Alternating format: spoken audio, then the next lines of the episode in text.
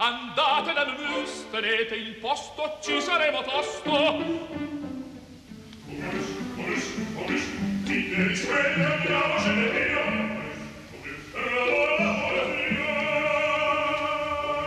Momius, il caffè dell'opera. Buongiorno, ben ritrovati, benvenuti al programma di Laura Zanacchi. Oggi la responsabilità tecnica è affidata a Simone D'Arrigo. Buongiorno anche da Sandro Cappelletto. Siamo in diretta dagli studi di Via Asiago alle 11.21 minuti. Non c'è una sede più adatta che non sia Radio 3 dove presentare il libro che è l'architrave della nostra puntata di oggi, perché ci riguarda, ci riguarda in prima persona, riguarda i nostri gusti, la nostra formazione, la nostra competenza, ma soprattutto la nostra passione, il nostro amore per la musica. La cultura musicale degli italiani, cioè gli italiani, dove si formano la loro cultura musicale? Quanto ne sanno di musica o quanto non ne sanno? Dove la studiano? Come la studiano? Come la ascoltano? Siamo alla radio, come la ascoltano e scopriremo in questi 40 minuti quanto è stata fondamentale la radio per eh, allargare, aumentare, diffondere la cultura e naturalmente anche il gusto musicale degli italiani. È un libro appena uscito, lo presentiamo in anteprima. E... Ma cominciamo. Eh, intanto eh, si può anche cominciare a fare musica, non dico a studiarla, ma a ascoltarla, a praticarla da bambini, anche se l'ordinamento scolastico sembrerebbe escludere una presenza continua, coerente, strutturata della musica nella formazione. Ma fortunatamente ci sono tantissime maestre che sin dall'asilo, no, dalla scuola dell'infanzia, dalla scuola primaria, cioè la scuola elementare, per, con, con, grazie alla loro iniziativa, alla loro fantasia, alla loro competenza, eh, insegnano ai bambini a condividere la gioia e il piacere del canto e del fare musica anche con gli strumenti più semplici di uso quotidiano.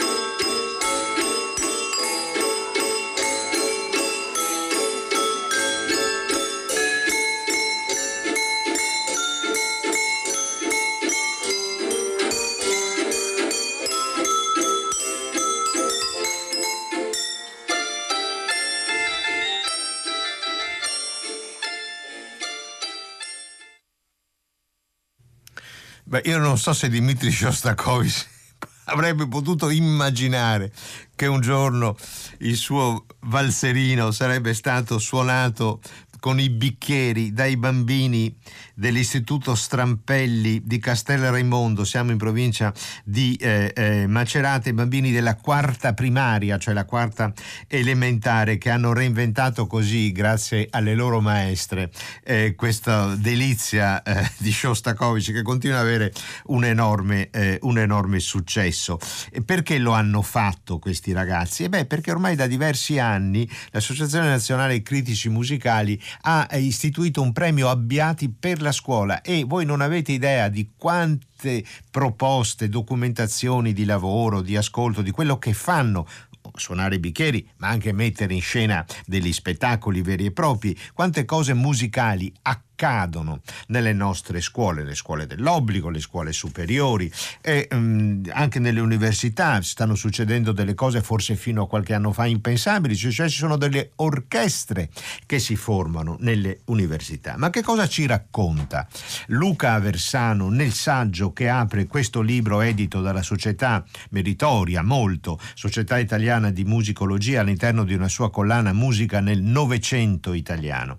Che cosa ci racconta Luca? Luca Versano. Il ruolo della musica nella formazione scolastica degli italiani è dall'unità fino agli anni 60 del Novecento e per molti aspetti ancora oggi del tutto marginale. Perché anni 60 del Novecento? Perché ricordiamo che mi pare nel 1962 venne istituita nella scuola media, prim, nella, nella eh, scuola media eh, non, non i ginnasi, licei, le scuole, i tre anni della scuola media, un'ora di educazione musicale. Il dato appare sconcertante se si considera come l'Italia sia da sempre terra di musica, culla di conservatori, cappelle, scuole cantorum, scuole civiche, sistemi per la didattica musicale adottati a livello internazionale. La circostanza è però comprensibile, continua Versano, alla luce di ragioni storiche, sociali e culturali ben determinate, che poi nel suo saggio spiega. Noi siamo collegati con Andrea Estero. Buongiorno Estero, grazie di essere con noi. Buongiorno, Buongiorno, grazie a voi. Allora, Andrea Estero ha curato questo volume, un volume importante, sono di diverse pagine, molti, molti saggi. Allora, sembra un paradosso no? che Aversano giustamente mette alla testa all'inizio del suo scritto. Noi, eh, l'Italia è uguale melodramma, siamo pieni di conservatori, tra conservatori e istituti pareggiati sono un'ottantina, scuole cantorum, scuole civiche di musica, però quanto è difficile per un ragazzino italiano. Eh, al di fuori di un percorso professionale, cioè fare il conservatorio, avere un rapporto consueto, quotidiano con eh, la musica. Qual è la ragione di questa difficoltà che eh, abbiamo nei confronti della pratica musicale? Sì, precisiamo innanzitutto che il libro, appunto intitolato La cultura musicale degli italiani, si rivolge non al ragazzo che intende diventare un professionista della musica, ma l'italiano al proverbiale Mario Rossi che da piccolo inizia a frequentare le scuole e poi nel corso della vita ha tutta una serie di esperienze che lo avvicinano o non lo avvicinano appunto a questo grande patrimonio che il nostro paese ha. E, in effetti eh, l'inizio di questo racconto, chiamiamolo così perché il libro ha un arco mh, mm, che magari poi svilupperemo nel corso della trasmissione è proprio un racconto, la, l'inizio è un po' polemico, la premessa sviluppata appunto da Luca Bersano è, mm, è decisamente polemica, sfogliando all'inizio il saggio e leggendolo per la prima volta mi ero soffermato su una frase emblematica di Francesco De Sanctis, il primo ministro della pubblica istruzione del Regno d'Italia nel 1861 che disse in un'audizione che musica e ballo, ci sto citando proprio da De Sanctis, musica e ballo non producono valentuomini ma buffoni. Quindi il ministro, il nostro primo ministro della pubblica istruzione. La ripeta Estero primo... questa frase, la ripeta bene, la, la, sì. ci deve entrare in testa. Cosa ha detto il, il, grande De Santis? No? Il, grande De, il grande De Santis, ministro della pubblica istruzione dell'Italia Unita, dice che che musica e ballo non producono valentuomini ma buffoni. Buffoni. buffoni.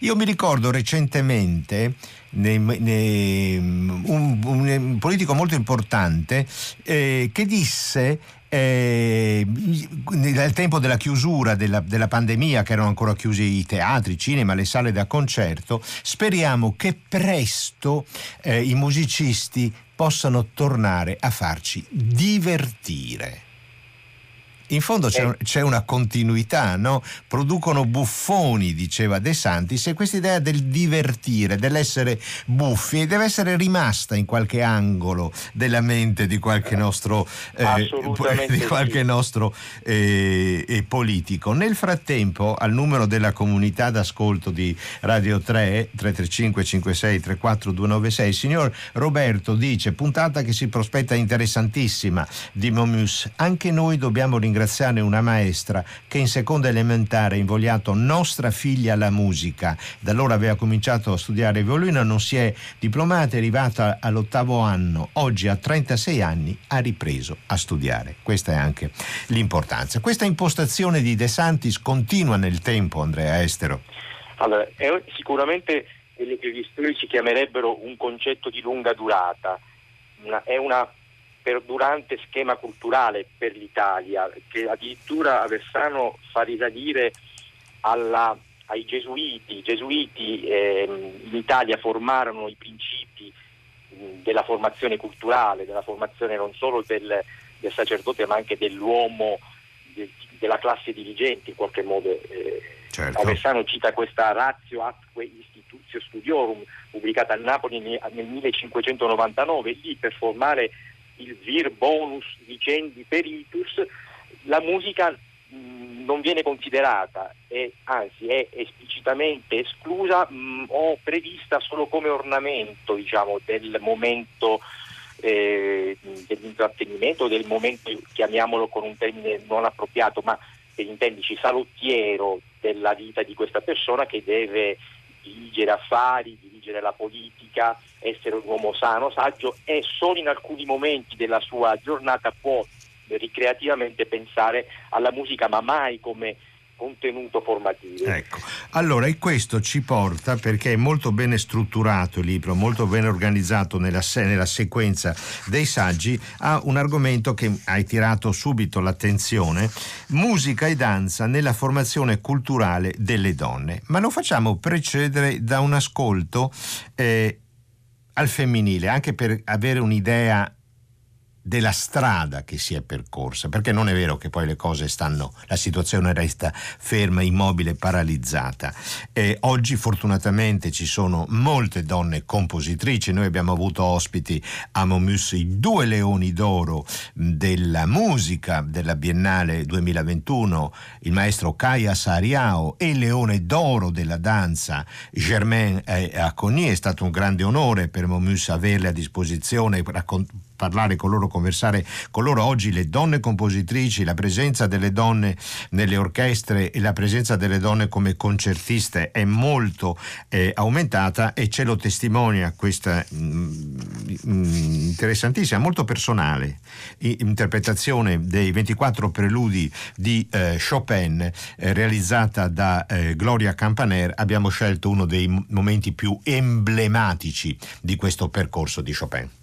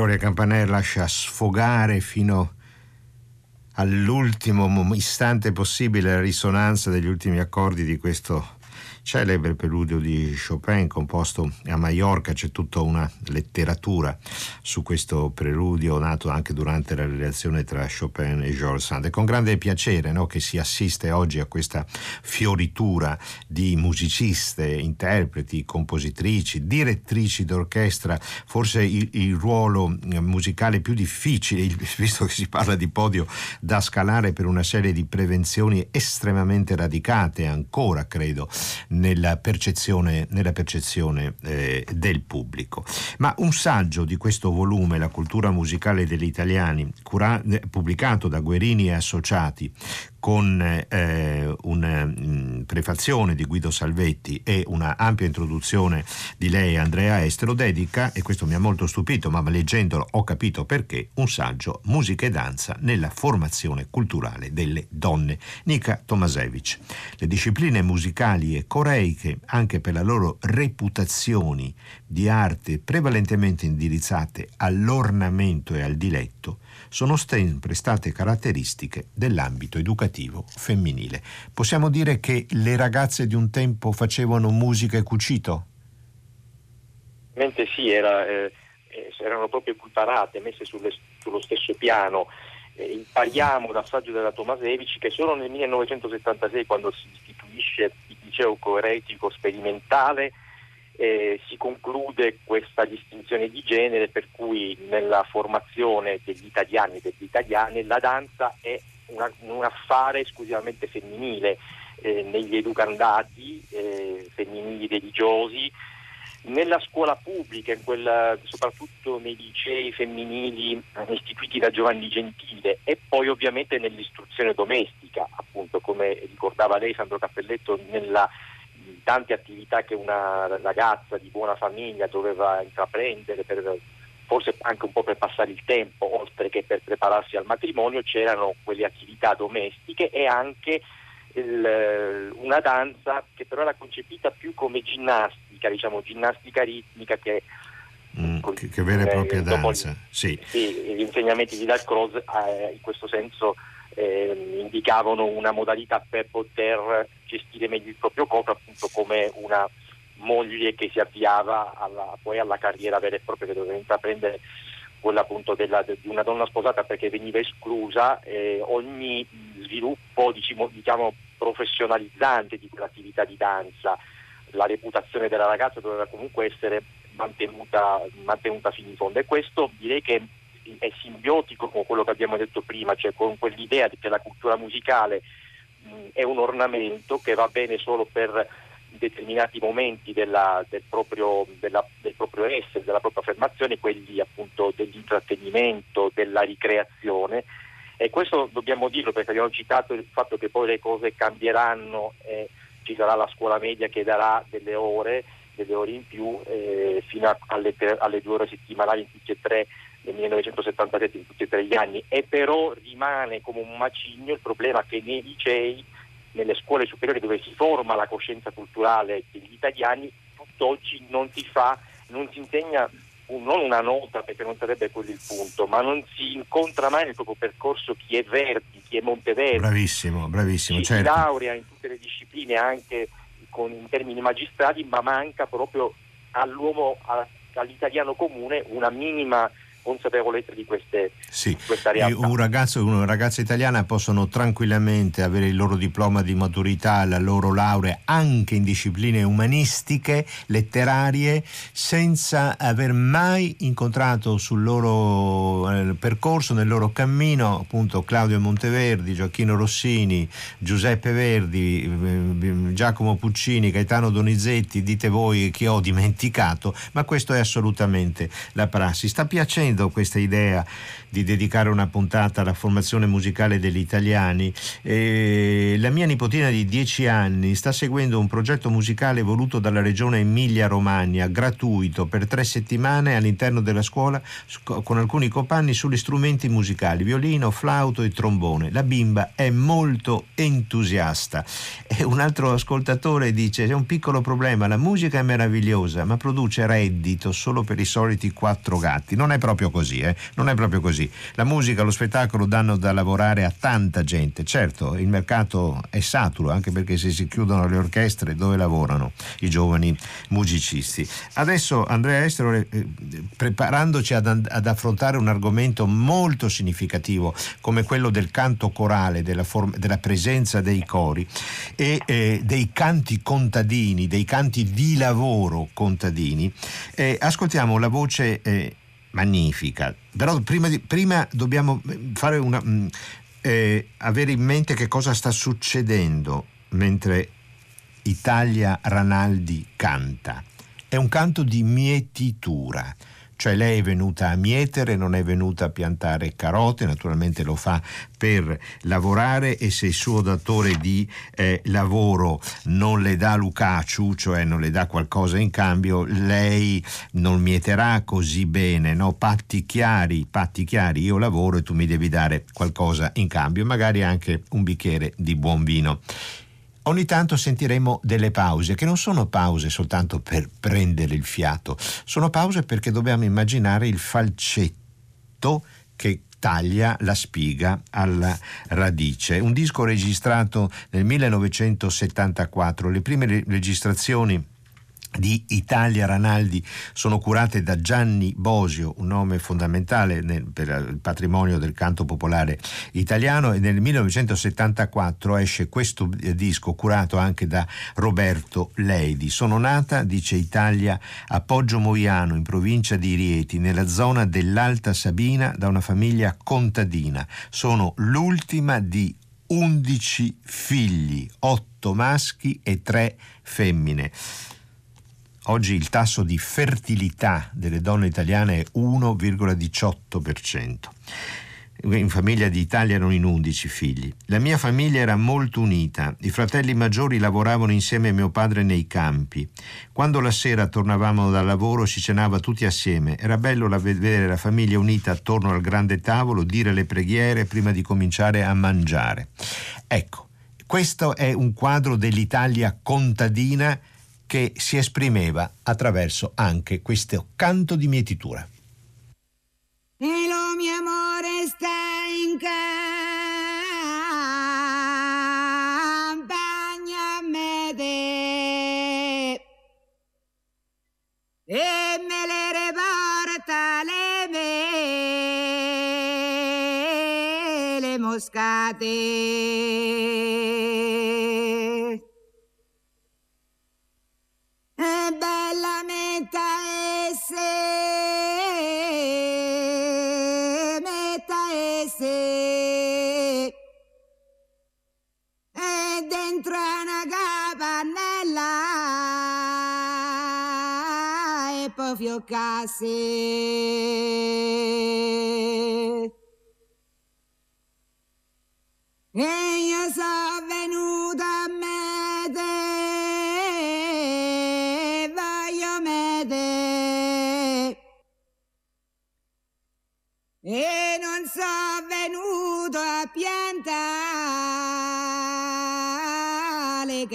carote.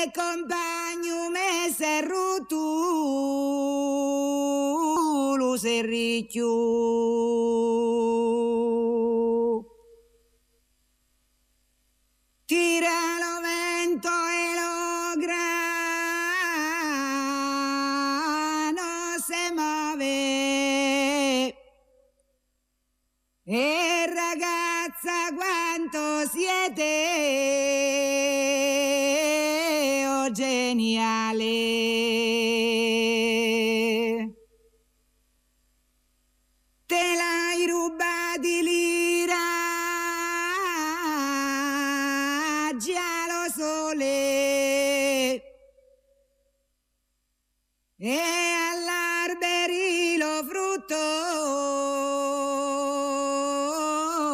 padrone no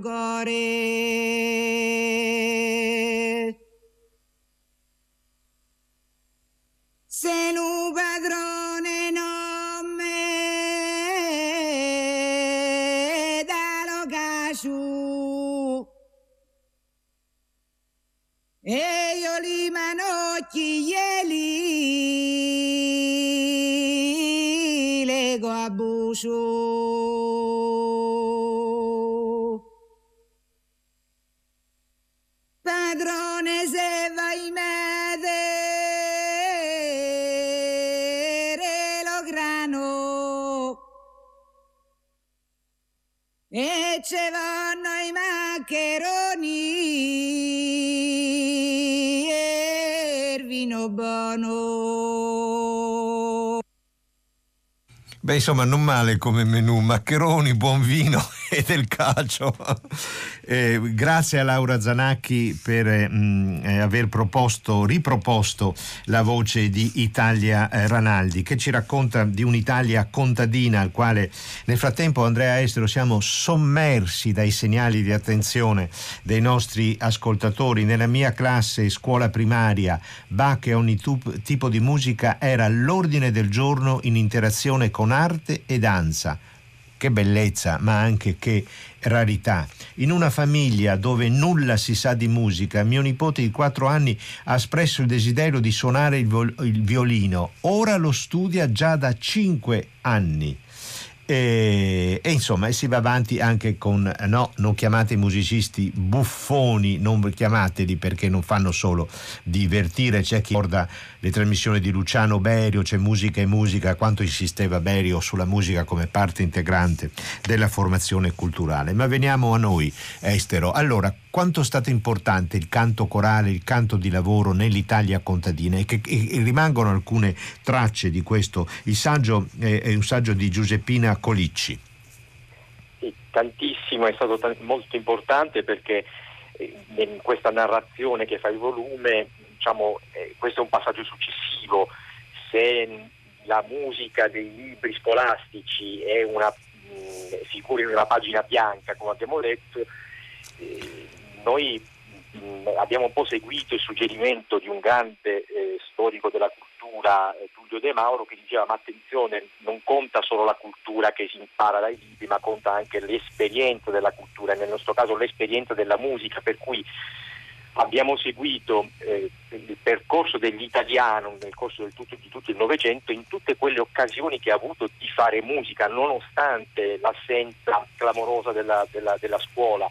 E quindi l'associazionismo, che è stato un capitolo importantissimo, eh, ne, parla, ne, parla, Antonio Cardini, eh, nel 1904 c'erano 6.347 associazioni che raccoglievano un milione di italiani, associazioni di diverso tipo in cui si faceva musica, si costituivano orchestre, c'è il dilettantismo, quindi quella forma di pratica solitaria, fai da te, che si fa in casa in diversi modi, questo lo raccontano Daniele Palma e mh, Maria Borghesi e arriviamo appunto a quest'altra dimensione che totalmente dimenticata perché noi l'Italia, la modernizzazione, gli anni 60, eppure permane un'Italia rurale, contadina in cui appunto mh, vanno avanti carsicamente questi fenomeni, eh, ci sono canti di lavoro come quello che abbiamo ascoltato, ci sono i canti eh, confraternali, quindi legati ai riti e c'è un, un, migliaia, centinaia di migliaia di italiani che hanno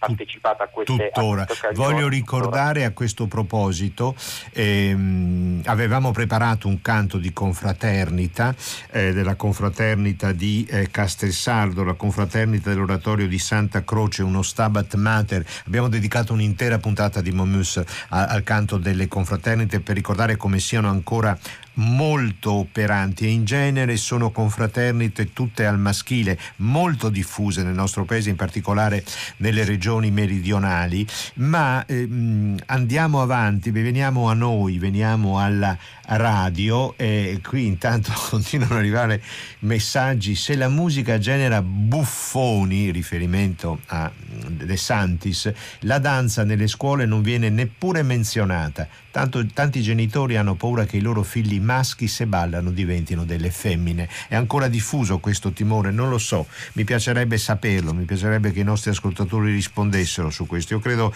che non sia ancora così diffuso, ma veniamo a noi perché giustamente questo volume, la cultura musicale degli italiani, dedica largo spazio alla radio. Facciamo un salto indietro di quasi 100 anni. 1924 nasce la URI, Unione Radiofonica Italiana. E con che cosa si presenta al suo pubblico? Con un quartetto di Haydn. Non sappiamo quale sia stato, noi abbiamo scelto il quartetto cosiddetto dell'allodola.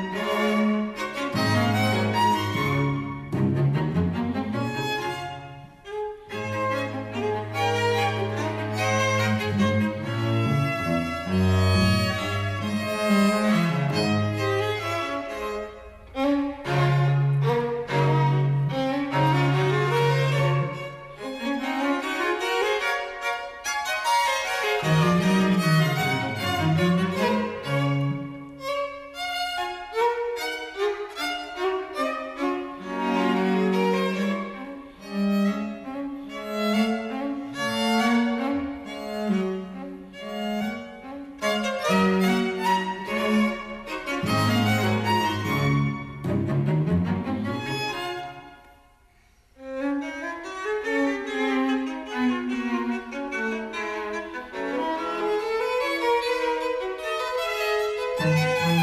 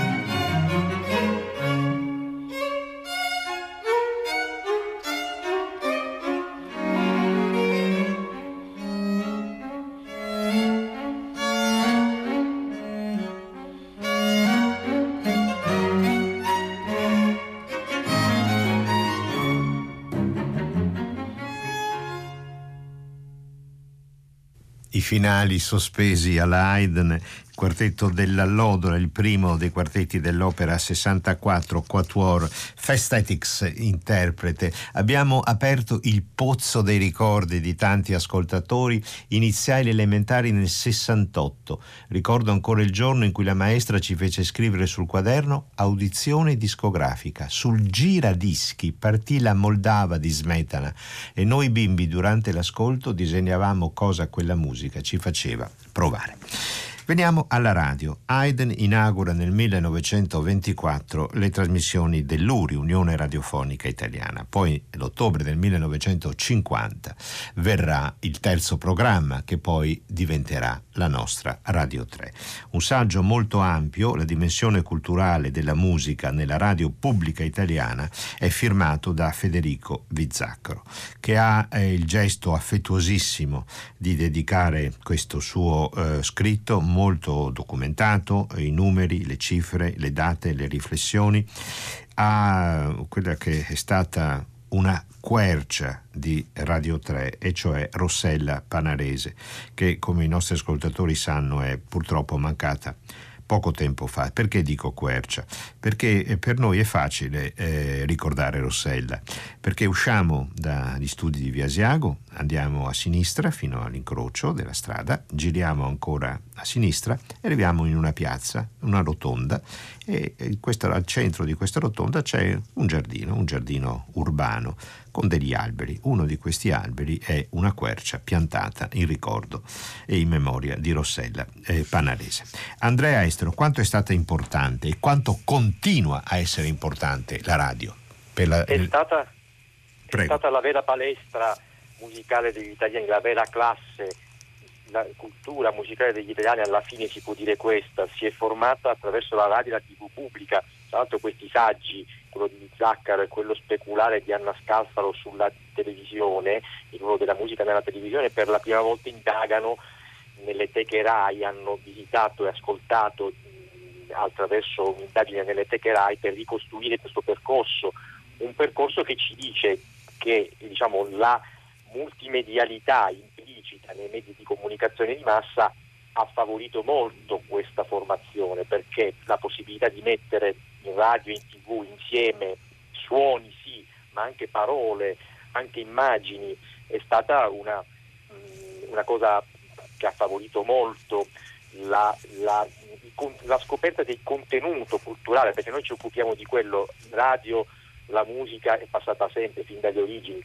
anche nella, in tv all'inizio, però quando questo ascolto diventa anche consapevolezza, riflessione, consapevolezza di un patrimonio appunto culturale, questo la radio ha potuto farlo benissimo grazie a questa multimedialità e soprattutto, questo era uno dei principi della nascente terzo programma, per esempio nelle prime trasmissioni che si chiamavano serate a soggetto, non concedere troppo allo specialismo musicale, ma mettere, inserire la cultura nel flusso la musica all'interno del flusso culturale più generale, quindi si trovavano dei temi, non so, Orfeo, si leggevano poesie, si ricordavano pièce teatrali, si facevano ascoltare Monteverdi o Stravinsky all'interno di un discorso diciamo, che uscisse dallo specialismo e dall'accademia. Proprio quella, diciamo, quella mh, inclusione della musica nella cultura che la scuola ha negata, l'ha concessa, l'ha data, l'ha sviluppata proprio la radio pubblica negli anni poi d'oro in cui queste Certo, e lei ha ricordato Orfeo perché appunto all'ottobre del 50 si inizia il terzo programma con l'Orfeo di Monteverdi nella trascrizione di Malipiero, ma anche con l'Orfeus di Igor Stravinsky, quindi una cosa, un lavoro recentissimo allora. Vizzaccaro nota che naturalmente in questi 70 anni, 100 anni dalle prime trasmissioni radiofoniche, 70 anni dalla nascita del terzo programma, le modalità d'ascolto sono cambiate, oggi c'è un oceano di musica che ci, so, che ci sommerge, ma rivendica ancora il ruolo della radio, anche contro questa moda, secondo me, nata già vecchia, della vi- cosiddetta visual radio, la visual radio, mentre tutti gli studiosi, gli analisti parlano di nuova primavera dell'ascolto, mentre tutta l'attenzione va verso la realizzazione dei podcast che sono dei materiali audio sonori, la visual radio mi sembra qualcosa nata già vecchia. Che cosa scrive Vizzaccaro?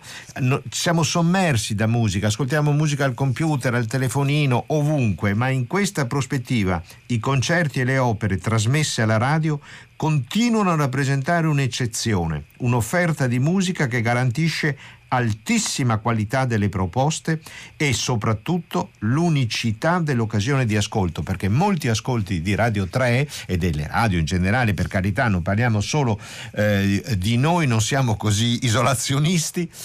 Eh, non si trovano nel mercato discografico, non si trovano nemmeno nelle grandi piattaforme digitali, proprio perché c'è un ruolo di funzione, una funzione, un ruolo di radio eh, pubblica. Voglio ricordare una grande iniziativa radiofonica che si svolgerà una nuova edizione fra pochi giorni a Milano, e cioè il PRI Italia, il Premio Italia, attraverso il quale sono passati tanti e tanti compositori, alcuni di loro hanno vinto, come fu il caso di Nino Rota con La notte di un nevrastenico.